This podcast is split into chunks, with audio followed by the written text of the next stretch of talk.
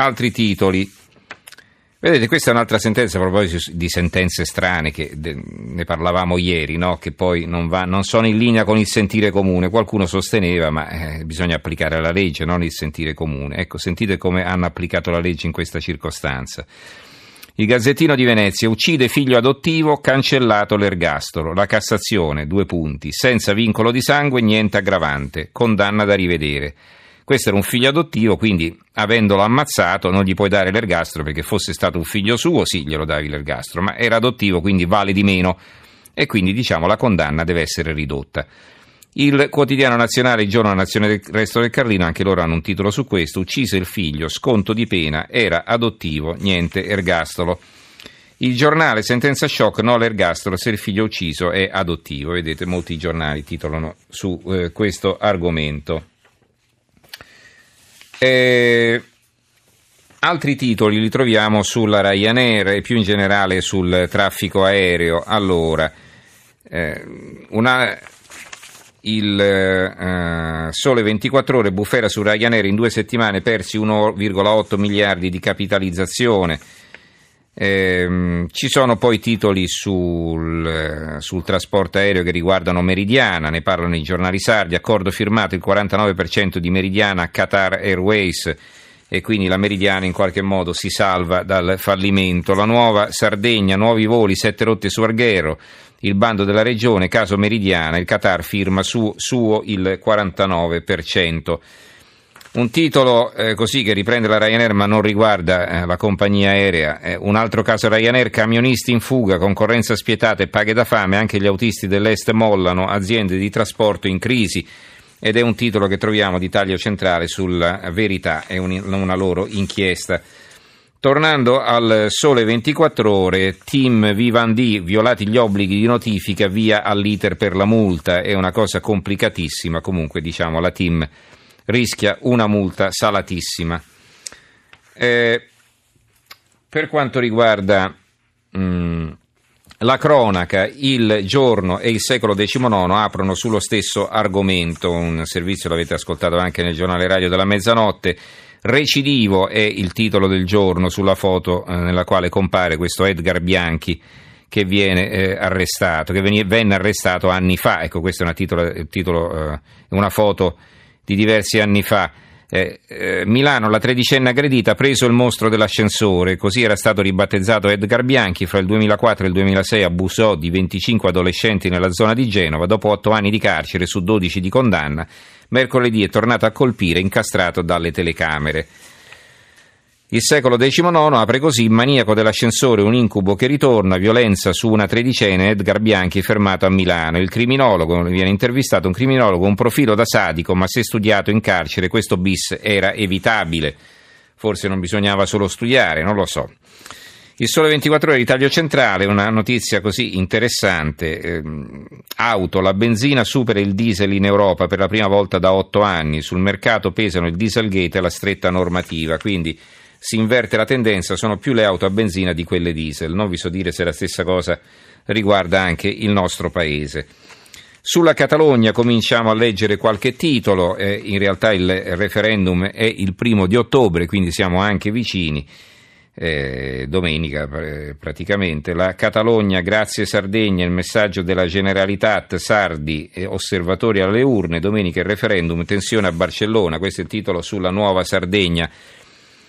Italia Oggi: tutti hanno sbagliato in Spagna, ma intanto la Catalogna va verso il baratro. È un pezzo firmato da Cacopardo. La Catalogna sta precipitando nel baratro, nessuno dei governanti della comunità autonoma, sette milioni e mezzo di abitanti, si rende conto che sarebbe necessario fermare il treno del referendum che si terrà domenica, lanciato a tutta velocità contro la Costituzione spagnola e le sue legittime autorità. La Spagna, come tutte le democrazie, è fondata su una Costituzione che per essere modificata richiede il rispetto delle procedure.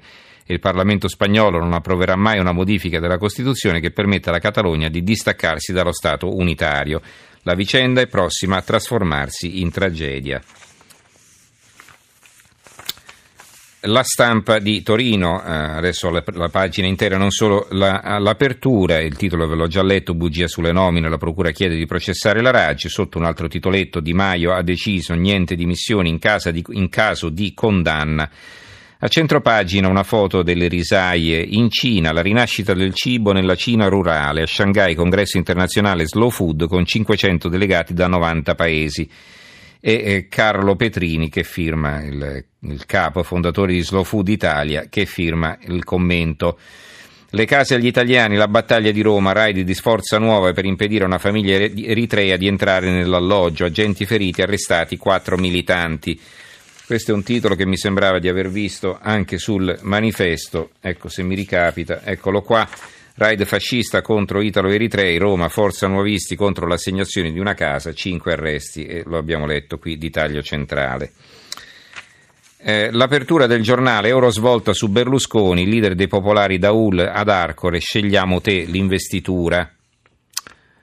Eh, ancora, eh, il, su Italia Oggi c'è un altro titolo così che fa riflettere, big del web, meno tasse di Piaggio, tutti insieme Facebook, Apple, Amazon, Airbnb, Twitter e TripAdvisor non hanno versato quanto Pontedera, cioè hanno versato meno tasse della Piaggio in Italia, tutti questi big, questi colossi. Vedi, capite che c'è un problema anche di uniformità delle, delle aliquote fiscali, non solo in Italia ma anche nel resto d'Europa. Allora, la verità, l'apertura, la lobby delle industrie dei farmaci dietro i cortei per l'aborto libero, i produttori della costosissima pillola erre u quattrocentoottosei hanno finanziato alcune delle associazioni che ieri erano in piazza a chiedere che venga distribuita negli ambulatori, anche se gli studi dicono che è pericolosa. Questa è l'apertura della verità. Eh, sotto, eh, no, a fianco invece l'articolo di fondo di Maurizio Belpietro, importiamo criminali, lo provano i numeri diminuiti, altro che razzismo, eh, scrive Belpietro. Si può dire che gli immigrati rubano più degli italiani? Sì, si può dire, nessuno potrà mai lascia- tacciarci di essere razzisti o xenofobi. A sostenere che gli stranieri commettono più furti di quanti ne metta a segno chi è nato in Italia non siamo noi ma la statistica.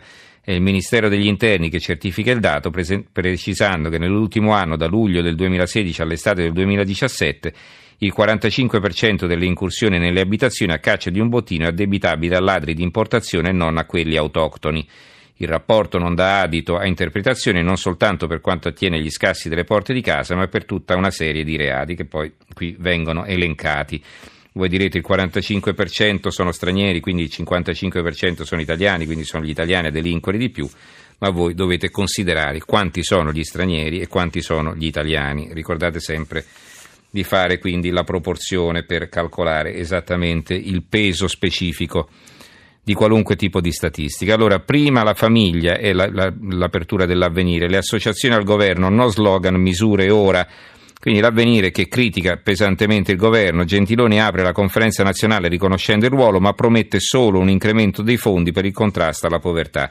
Galantino, investire sui figli per una Italia serena. Eh, Una notizia di carattere economico che desta così qualche perplessità, stoppa la fiera di Carrara, eh, parliamo del marmo, l'annuncia a Verona, Marmotec cambierà volto, quindi sembra che non si faccia più la fiera del marmo a Carrara, insomma. La eh, festa infinita di Super Berlusconi, un articolo di taglio centrale sul Tempo di Marcello Veneziani, oggi compie ottantuno anni l'imprenditore che ha rivoluzionato l'Italia, ancora protagonista suo malgrado. Sull'insicurezza nelle città, vedo la città di Salerno, città insicura, arresti e accuse, procuratore contro, quindi polemiche a Salerno, aveva parlato il sindaco eh, nei giorni scorsi De Luca, adesso intervistano il procuratore. Una buona notizia, intanto vedete anche il mattino, problemi di criminalità, agguati e violenze, stazione Far West, Napoli, assalto ai poliziotti e tentato stupro su un treno, dopo il furto di bagagli magrebino aggredisce gli agenti, scarcerato nel giro di poche ore. L'illusione svanita di una nuova città e l'analisi di Bruno Discepolo. E poi c'è un'intervista al questore De Jesu che dice cacceremo via tutti i delinquenti, d'ora in poi saremo in massa sul territorio e capiranno che se ne devono andare. Perché non l'hanno fatto prima? Forse chissà se gliel'hanno chiesto nell'intervista. Eh, Berlusconi e Putin festeggiano i compleanni, qui vediamo sul Libero, e poi sotto un altro titolo sulle pensioni, nuovo assalto alle pensioni, Padoan scrive all'Unione Europea, serve un'altra legge Fornero. Ehm, risolto in un caso eh, qui sul giornale di Brescia, l'apertura, sentite qua, gettò il fratello nel forno dell'azienda preso dopo venticinque anni, Seguendo la sua storica compagna, la polizia ha trovato e arrestato in città Claudio Cominelli, cinquantaseienne, condannato a ventiquattro anni nel duemiladieci e da allora latitante. Beh, insomma, venticinque anni di ricerche che si sono conclusi bene, significa che, se non altro, non hanno mollato e sono andati fino in fondo. Allora, ci fermiamo con la lettura dei quotidiani, anche con la nostra puntata di oggi. Ringrazio regia Gianni Grimaldi, i tecnici Max Gambino e Fernando Conti, in redazione Simona Cangelosi, Carmelo Lazzaro e Giovanni Sperandeo.